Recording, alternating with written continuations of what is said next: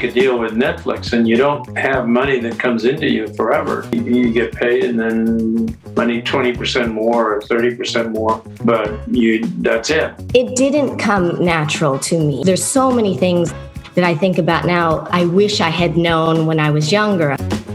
What I believe resonates with people, who are particularly now, is content that has some sort of meaning to it. Uh, it's more than just pure entertainment. And so suddenly MTV was the only thing, it seemed, in the whole world and all of Hollywood and everybody else was taking their cues from this startup.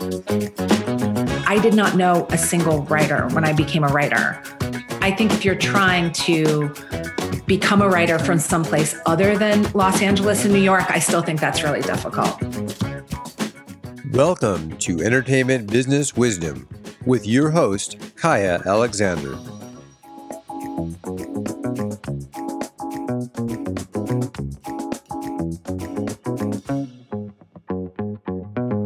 Welcome, welcome, welcome. I am Kaia Alexander, host of the Entertainment Business Wisdom podcast, here today with my special guest, the amazing Kelly Krause. Kelly is an archaeologist turned screenwriter producer via burlesque.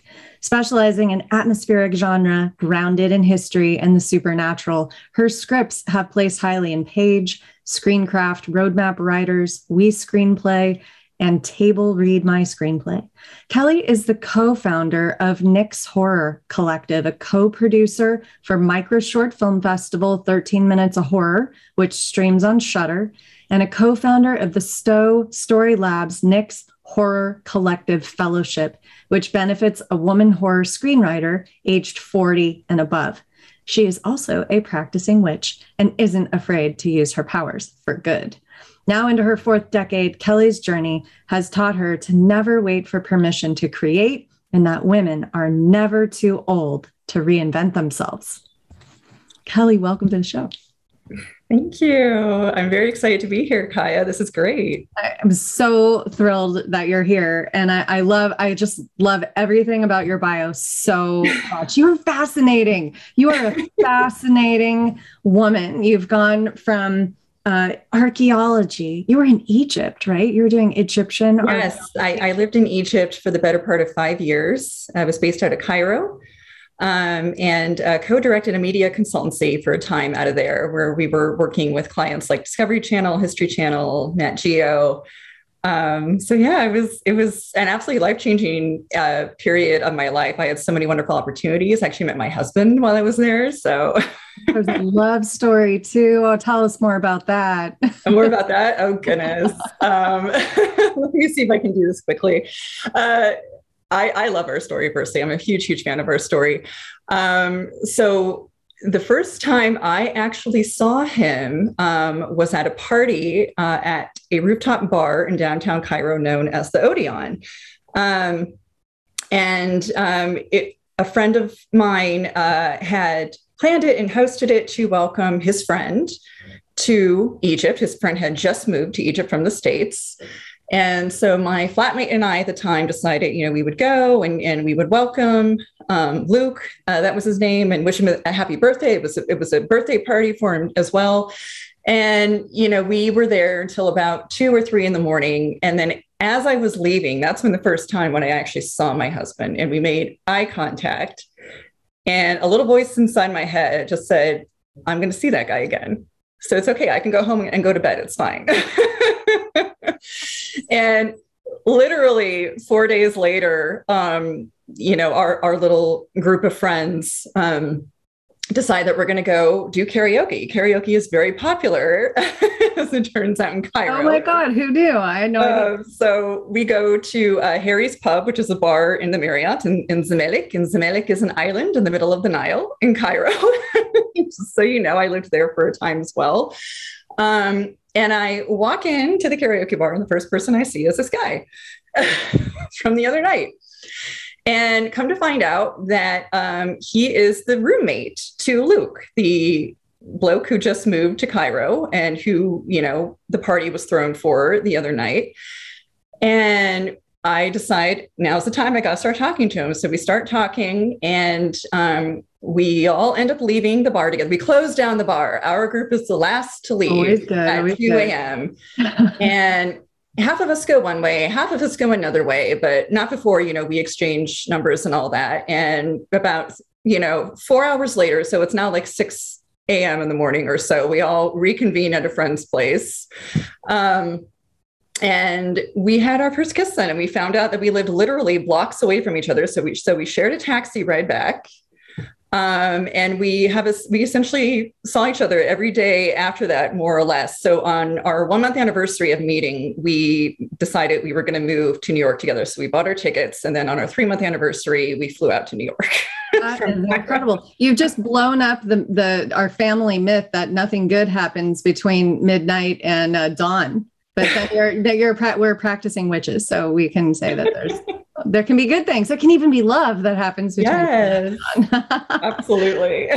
was it? So where you're in Cairo and you're working in media, but you're also in uh, the world of archaeology. What there's so many thousands of years in Egypt with all the different uh, eras of the um, Nile and the pharaohs. Which was yours? Oh my gosh. Um, I love the Old Kingdom and the New Kingdom. Those are my two favorite eras. Wasn't there Um, like a big rip that, wasn't there a big gap between Old Kingdom and New Kingdom? Like, Oh, sure. You have you have the first intermediate period following the Old Kingdom, then you have the Middle Kingdom, and then you have the second intermediate period following the Middle Kingdom, and then you have the New Kingdom, and then the third intermediate period, and then the late period, and then Oh my God. I'm here for the. Egyptology lesson. I, I love it. That's just amazing. So you're, I mean, you, did you move to Cairo uh, on your own? Was that, how was this? I know you uh, were schooled in London. So how is this vision coming about for you? Yeah, um, so I actually did a study abroad, um, that, and that was my first year, full year in Cairo. Um, and so I did fly out on my own, and um, this was about a year after 9 11. So my mother was absolutely terrified. really didn't want me to go.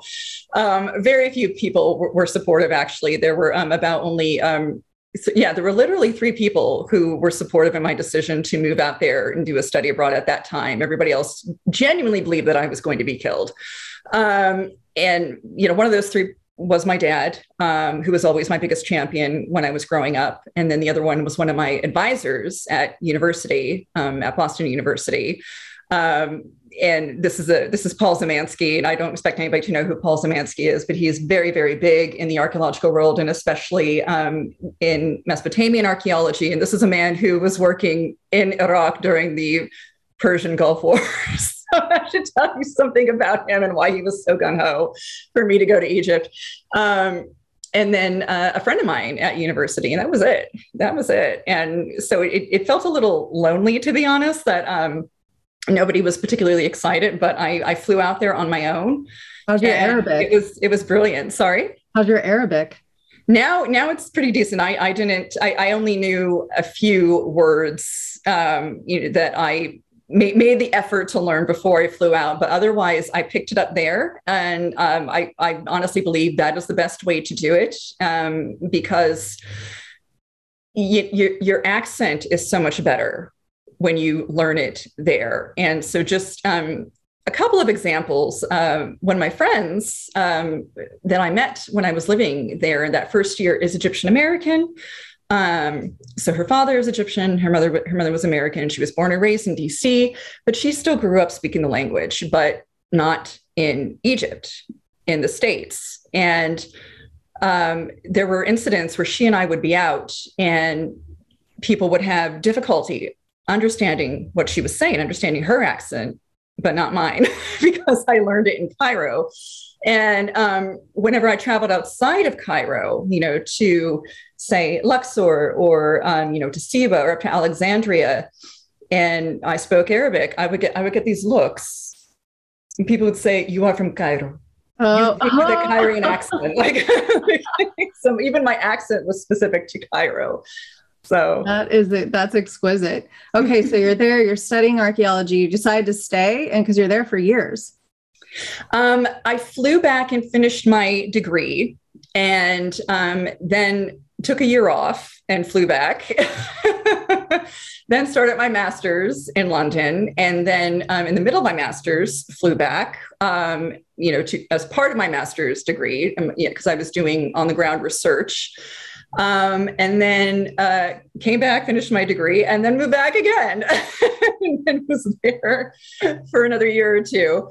Um, and that's when I, uh, you know, co-directed that media consultancy, Past Preservers, which is still up and running. It's an amazing company. Um, my friend and former partner Nigel Hetherington has just done wonders with it, and encourage everybody to check it out, especially if you are writing period pieces. They have a lot of great projects under their belt, and who knows, could potentially help in some way with your period piece. Fascinating. Well, I have a period piece about Alexandria based on my novel. Oh, well, there you go. I have to call them. I wrote about the burning of the Great Library of Alexandria. I don't know if we've talked about that very much, but uh, that was my my five year uh, period of history about which I'm a, a resident expert. That's excellent. Yep. See, I mean, you could probably give me a lesson or two uh, on that. Oh, well, it's Hellenistic. Period I mean, not it's not even, you know, it's not even Egyptian because it was the Greek city, right? So it's those five years, uh, 410, 415 CE. I mean, we're thousands of years away from what you were studying. I mean, I, I did I did study the Ptolemaic. Oh my God, I can't speak. Excuse me, the Ptolemaic period and, and the Roman period. I did I did study both of those. Oh, but they did. I, am fascinated by the, the, the Ptolemaic era. Is just it's so fascinating. We're gonna go down this rabbit hole for a second because I'm okay. so passionate about it. You know, here's Ptolemy with this amazing vision. After Alexander the Great dies, he's like, okay, well, I've got to take Alexander's corpse back to Alexandria and create a religion so he creates Serapis, this you know combination of the bull god Apis and the god Seth, creates a whole new religion, and then a law in the city of Alexandria that um, they're they're building the library and anyone who's bringing in documents maps codexes which are books of any kind those are confiscated by the alexandrian police and then they're copied and the copies are returned to the original owners and they keep all the originals. So they start amassing you know the greatest library uh, of the ancient world over 700 years. Fascinating. Well and and and fun little fact um, the second largest library in the world today, second only to the Vatican, is also in Egypt. is, it, is, it the new Alexandrian library? No, no. Uh, oh, it's in Cairo. Is in Cairo? It, it, it, no, it's in Sinai actually. Um, it is. Oh, it's in yeah, Sinai. That's that's at a monastery. It is at a monastery. Yeah. So um, one of those monasteries in Sinai where the women a, aren't allowed to go. I bet a fantastic collection of ancient documents in particular fantastic collection of ancient documents that again is second only to the vatican. Um, and um, I, I, believe uh, women are allowed to go. Um, really? certainly certainly at least visit the monasteries. Um, I, I, certainly have visited several coptic monasteries in egypt in, in my time. Um, and that, that's also a fascinating period and fascinating history as well um, the the coptic era of egypt. And you know i think many people tend to assume that uh, if there is a Christian population in the MENA region, that's Middle East, North Africa, then it's going to be in, in Jerusalem or something like that. But no, I thought it, I was thinking Timbuktu actually, because there's all those stories about the libraries there. largest Christian population in North Africa and the Middle East is in Egypt. Um, and it's one of the earliest uh, Christian sects as well, the Coptic sect. Yeah, it's so fascinating. So tell us more about your your discovery of media because now television and film and everything that you're so passionate about with what you're doing now, how does this come to you? How do you get involved? Oh boy. Uh, um, there, there was no set path, to be honest. And I'm, I'm sure a lot of people, like, oh my gosh, I'm sure a lot of people can relate to that. Um, I I knew that I had uh, wanted to change. I was ready for a change. I, I had done about 14 years or so in, in the archaeological sector and um, still enjoyed it to a degree, but it wasn't as rewarding as it had been um, during my earlier years. Uh, but I honestly wasn't sure what I was going to do. I, I had gotten very interested in um, learning more about diversity and inclusion, and for a very long time, I thought that was something that I was going to be working in and and you know, potentially at the corporate level. And that ended up not being the case. Ah. no, thank you. Um, but uh, what I had taken up um, in my spare time was burlesque. And I, I just absolutely loved it. And I, I think that everybody, I don't care how you identify, I don't care what your background is, everybody should take a burlesque class because it is life changing in so many ways, not just how you look at your body, how you feel in your body, but just how you express yourself, how you compose yourself, how, how you present yourself. Um, and then just the creativity side of it as well, I, I think is unparalleled. I, I can't I, I generally can't think of any other medium where you are a performer, the director, the choreographer, the hair and makeup artist, the costumer, etc., all in one. and you have to learn about all of that. Um, what an interesting immersion into, you know, discovering the world of TV and film. I don't know if you know this about me, but I used to direct uh, California's largest touring magic show that's based in the Bay Area, the what? Magic the Magic Bazaar. Yeah. So that I was fantastic. Belly, belly, dancing for 20 years and I was in and out of those boxes, right? That was the box jumping illusion girl, which I hated. I couldn't wait to get off stage. And I was so happy by the time I was directing. I was like, yes, I belong in the dark, helping those on stage. stage manager yeah. Yeah don't discount the stage managers. They do a lot. Well, for for magic you really have to have somebody in the audience because of the you don't want to flash you, know, you don't want to reveal the hmm. illusion especially with the big illusions angles or everything. That makes sense. That absolutely makes sense. Um, but yeah i what, what i ended up doing was writing a short play for one of my burlesque acts and that's honestly what led me into screenwriting because I, I, I performed that with a friend of mine from the burlesque community and I was very surprised at how well received it was by my fellow performers and audience members. There were people who were coming up to me after the show or reaching out to me after the show in some capacity, asking me, you know, was it from a movie? Was it from a book or a play? You know, they wanted to read it, they wanted to watch it. I was like, mm, that's all there is. I'm sorry because I wrote it and it's nothing more.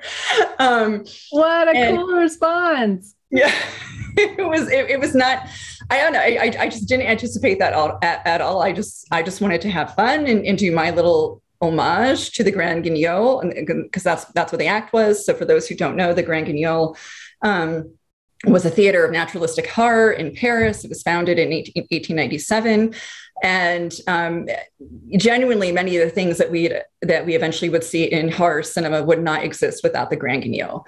Um, it, it, was a very very innovative space in a lot of ways um, as far as you know uh, practical effects lighting um, even storytelling it, it, was very much focused on social horror not gothic horror um, which is what most of us tend to think of when, when we think of you know the turn of the century, the late the late 19th century, especially 1897. You know that that's the same year that Dracula was published, and how gothic can you get?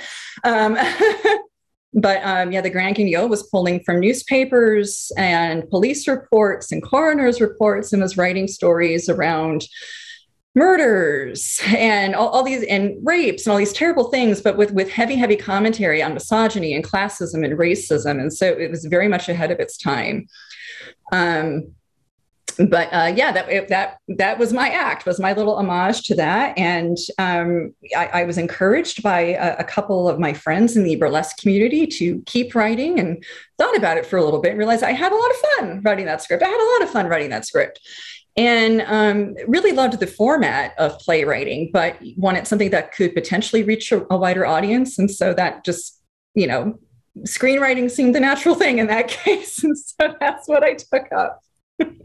So you're the the Diane witch of uh, horror now in space, and I want to hear more about what you're doing now. Oh yeah, well, um, so a couple of things. Um, I'll, I'll, I'll, save my favorite thing for last. Um, but um, uh, Kaia, as you mentioned at the top, I am a co-founder of Nyx Horror Collective. Um, we have our own micro short film festival, 13 Minutes of Horror. Last year, 2021, was our inaugural year. And so we are um, gearing up for year two. Our submission window just opened. And so we are um, getting things underway, and there's a lot of planning and prep for that. Um, and we're very, very fortunate to work with Shudder um, as our official streaming partner. And so it's a very exciting opportunity for women and non-binary horror filmmakers in particular to actually have their work seen and and seen on a streaming giant like Shudder. So um, we, we're so proud of that. And then um, as far as a personal project goes, I'm in prep on my own short film, my very first film, period, which is also a horror film. Big surprise, I'm sure. Um, but it's very, very exciting. It's also very scary and nerve wracking. you know, there's like it's scary of, behind and in front of the camera. yeah, well, yeah, yeah. I mean, uh, I just, I, I, don't know, I, I think, um, you know, we, we could definitely put pressure on ourselves to quote unquote get it right um, the first time, even though it is the first time, and we should give ourselves grace and patience and, and all of that. And so I, I am just trying to calm down, and I um, am in the process of lining up my crew. I have a couple more positions to fill, but most everybody is on board, and it's it's just it's such an amazing team. Like I am so thrilled about this team that I have been building. Um, so at, at, this point, it's all women. I'm not going to say that the entire team is going to be all women, but right now we're 86% women, which is um, just like phenomenal. And these women just have amazing amazing backgrounds amazing backgrounds. And you know the projects that they've worked on and like some big stuff that um, everybody will be familiar with. And so i'm looking forward to sharing more about them and and you know their work and their projects as we get closer um, to launching our crowdfunding campaign. But i've just been so so touched that these fantastic women want to work on my rinky dink little short films. oh, that's so cool. Let's not downplay it. I mean, that's huge. To get anything done in this industry is huge. It takes uh, it takes a lot of partners and believing to make things happen. What can you tell us about anything about the story or how the idea came to you? A, a bit, yes. Um, so really all I wanted to do was to get something of mine out into the world. Um, you know, I think especially as screenwriters, we can spend our lives just waiting, right? Waiting for the opportunity, waiting for somebody to say yes and and and say that, oh, I love this project, let's produce it. And I'm I'm tired of waiting. I'm tired of waiting. I'm not getting any younger. And that was really the impetus. And and you know, so what what can I feasibly get out? And, and for me, that was a short film. And I literally sat down and made a list of all the resources that were available to me um, that I had ready access to. Um, before I even started writing a script or thinking about a concept, I made that list. And that list included um, my husband, um, my, my, my next door neighbor and friend, um, who is very, very handy uh, and uh, is actually coming on board as our set decorator. um, the basement in the building that we live in. Um, and a couple of other people uh, who are part of the uh, San Francisco film community that um, I have a rapport with. And um, the basement was really the kicker. And uh, I, I, don't have any uh, images or anything like that to share with anybody. Not that anybody could see it. We're, this is a podcast, but know, uh, picture will envision but, the basement. Yes, but it is an especially creepy basement. the building that we live in is 110 years old. Um, and it shows in, in, the basement. It has a lot of character, a lot of great patina. Um, there's also uh, an elevator uh, in the building that is original to the building. So also 110 years old, still working, equally creepy like the basement. And so I, I decided I was going to write the script around the basement. Um, and I have ready access to it. Um, I, I, don't, you know, have to pay a rental fee or permit fee or anything like that. Um, you know, the, the biggest um, obstacle is just filming during quote unquote off hours, since this is a communal space that's shared by residents in our building. Um, but yeah, that that is what kind of inspired the concept. Um, and you know, just really thinking about what is actually down there. Um, and then that sort of kick-started uh, thoughts around um, my brother and my friend um, who lost their partner and spouse respectively to cancer and um, you know watching them go through the grieving process, uh, watching them still going through it, to be honest, in a lot of ways, even though it's been um, at least five years now at this point, um, where they each lost their loved one.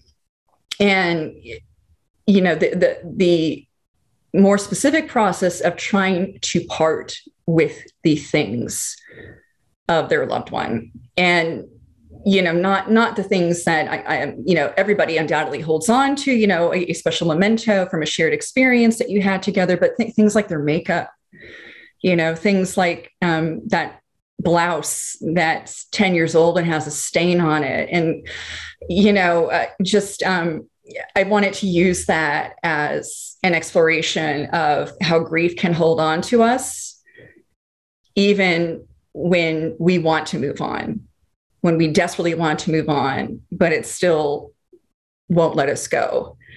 Oh, um, absolutely. So and so the title of the film is called Storage and centers on a storage room in the basement.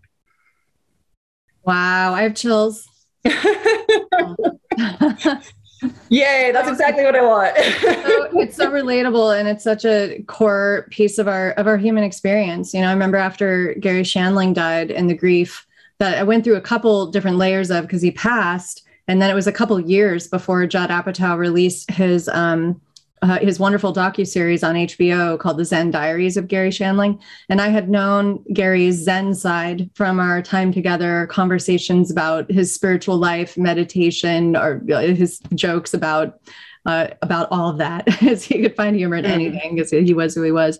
But the like it was almost like sailing a ship through an archipelago of grief. You just don't know when you're going to hit the next, you know, sandbar. It's like I, I would be totally fine in my house for a day and be like, okay, great, I'm going to go to the supermarket. And I'd like walk into the supermarket and burst into tears out of nowhere. And mm-hmm. you just, you, you feel haunted um, by, by those feelings. Uh, it's really interesting what you're exploring. I can't wait to see it. Yay. Hopefully, oh, so cool. tell, tell us about Nyx Horror. Yeah. Um, so, okay, let me see. I have, to, I have to try to make this quick too. this is also a bit of a story. I can talk um, to you forever. We're going to spend all day doing this. yeah, I'm, I'm, I'm with that. I'm having a great time. Um, so, Nyx Horror uh, actually evolved, funnily enough, out of a hashtag. um, it was a that hashtag. is incredible. That may be the most positive thing to ever evolve out of a hashtag. Yay! Oh, oh, that's that's wonderful to hear. That's when I, I will share that with my teammates. um, but it was a hashtag that I started um, in October of 2019, and it was hashtag Hello Women.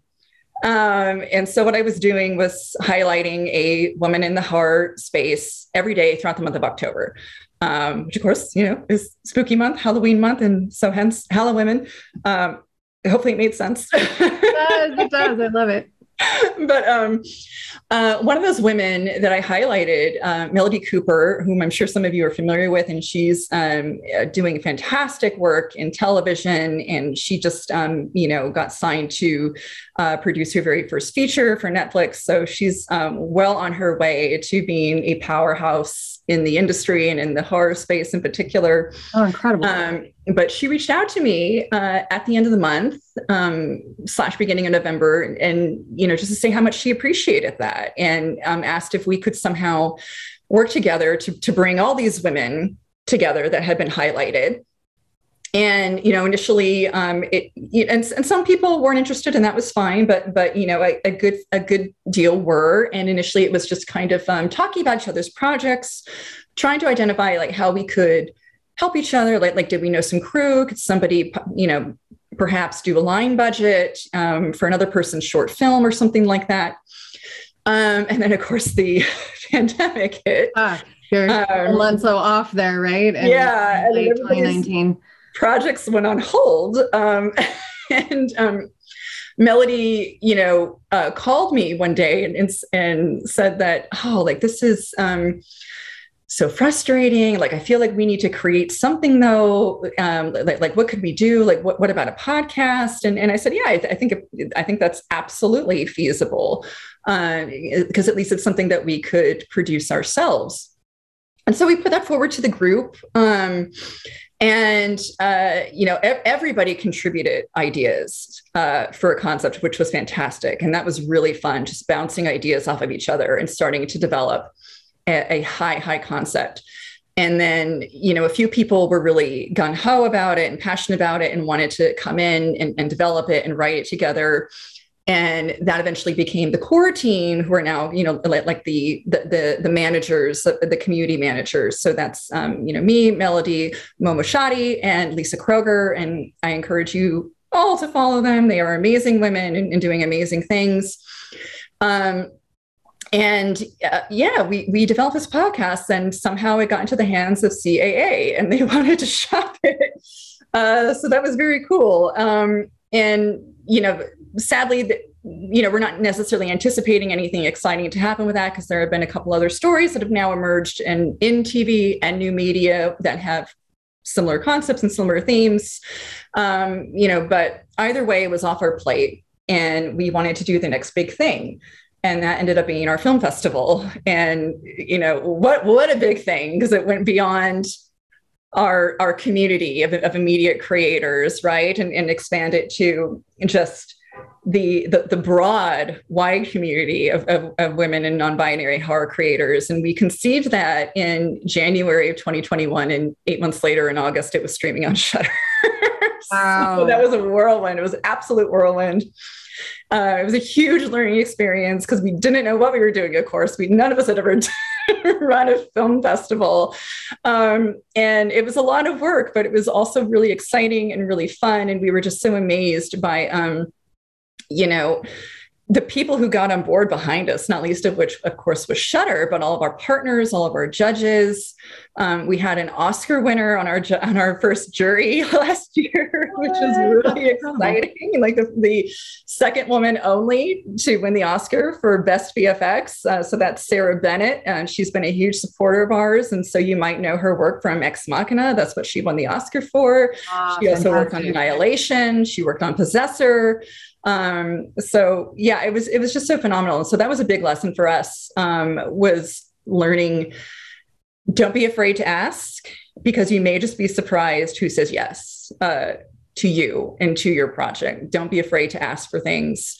Um, the other big lesson that we've learned this year in particular, and, and Kaia, sorry, is it okay if we swear on your podcast or not? Oh yeah, no, no. I mean, I, I have my roots in comedy, so anything. um, but another big lesson that we learned um, for th- this year going into planning and and Mo specifically, I want to give credit to Mo for this and and, and um, her relationship with her with her lawyer, her rep, um, Tony Long, who's an amazing woman um, as well. Uh, if it's not a fuck yes, it's a hell no. Um, so that is something that we are learning, uh, and that is helping us really recognize and value and celebrate our worth um, as a collective, as a community, as creators, as women. And that if we are not getting a fuck yes from somebody, then fuck them. We're not bothering. We're moving on to the next person who is going to be as excited about our work and our projects as we are. Yeah, that's, that's huge to be able to next people who aren't your enthusiastic partners in believing is a, I mean, that's a whole skill set in and of itself, isn't it? Mm-hmm. Absolutely. And, and again, it's, I just want to emphasize that none of this has happened overnight. Like these are all lessons that we have learned together over the past two years. And, you know, there are lessons that we are going to continue to learn.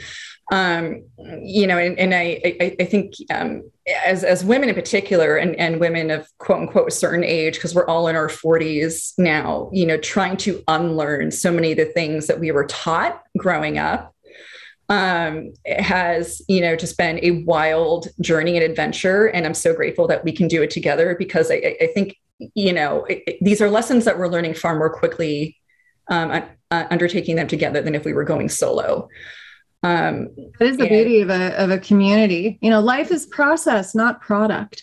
And somewhere along the way, we got we have all gotten a little bit stuck and feeling like well, I have to deliver something done. And I think the beautiful thing about film and TV is you have all these team members. Yeah, you got to deliver your best, your best part, but you have all these team members around you who are helping hold that vision, who are reflecting for you where it can be better and figuring it out along the way. Absolutely. And and everybody brings their own strengths as as well. You know, just because um, you know, say say I'm I'm good at web design something doesn't necessarily mean that I'm I'm great at um, you know, reaching out to partners or, or whatever. But you know, M- Melody is, um, you know, and Mo is very good at at, at marketing, and um, you know, Lisa is very good at um, you know, just writing in general and preparing a lot of copy and things like that. Um, and so it's kind of identifying those strengths and and learning where you know we we need to support each other where we need to help each other to help us grow and and become better creators and, and hopefully better humans as well. Um but yeah it's, it's been really really good. And we're we're so excited for the things to come. You know we, we um just started this fellowship with Stowe Story Labs, and uh, that's another thing that we're so proud of ourselves for. Because again, it's, it's like, okay, what's next? What's the next big thing?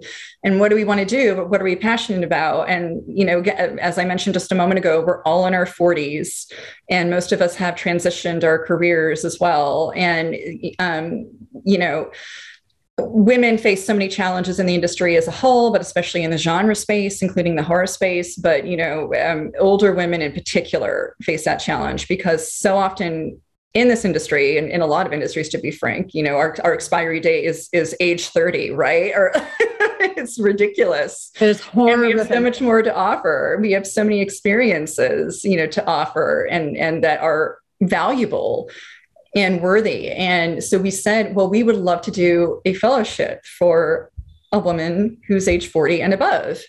And we wanted to be smart about it, you know, uh, just because we didn't have the structure in place, and we knew we knew that putting that structure in place was going to be a lot of time and work amidst all the other things that we were doing, not just through Nyx but our own projects. And so we we identified partners that we could possibly reach out to, and and Stowe was always our first choice because they do have that structure in place. And David Rocchio was just amazing and was so excited about it. And again, like, like that's that fuck yeah or that hell no, right? He was an immediate fuck yeah, I love this. Oh. And, you know, um, has gracefully, you know, um, let us use the Stowe structure for our fellowship. Um, and, you know, we all will be out um, at, in Stowe, Vermont in June um, as part of the fellowship program. You know, we will be helping with that. We will be meeting with the fellowship um, uh, winner um, and you know doing panels and q and a's and, and mentoring and all that so it's very very exciting and yeah. Oh we're so excited for you. Well wow I, i've just loved having you as a guest on the show. Thank you so much for being here. Before you go would you share with the listeners um, since we're recording this in march what are some upcoming dates if they'd like to apply to your uh, to everything that you're doing? Because you've got a lot of cool stuff happening. How do they find you Oh, yes. Well, you can find me on Twitter uh, at Kelly Lynn Krause. So K E L L Y L Y N N K R A U S E. Um, that was long. Wow. Uh, and you can find uh, Nyx Horror Collective at Nyx Horror on Instagram and Twitter. Um, our submission window for 13 Minutes of Horror is open until Wednesday, the 13th of April. So get those films in, ladies and non binary folks. We would love to see what you got, and Shudder would love to see what you got. Um, the applications for the fellowship have closed, uh, sadly, but um, we will be back next year. And yeah, so keep an eye out. Kelly Krause, I can't wait to talk to you more about Egypt and making movies and all the things we love. Yay. Thank you so much for being here. Thank you, Kaia. This is wonderful.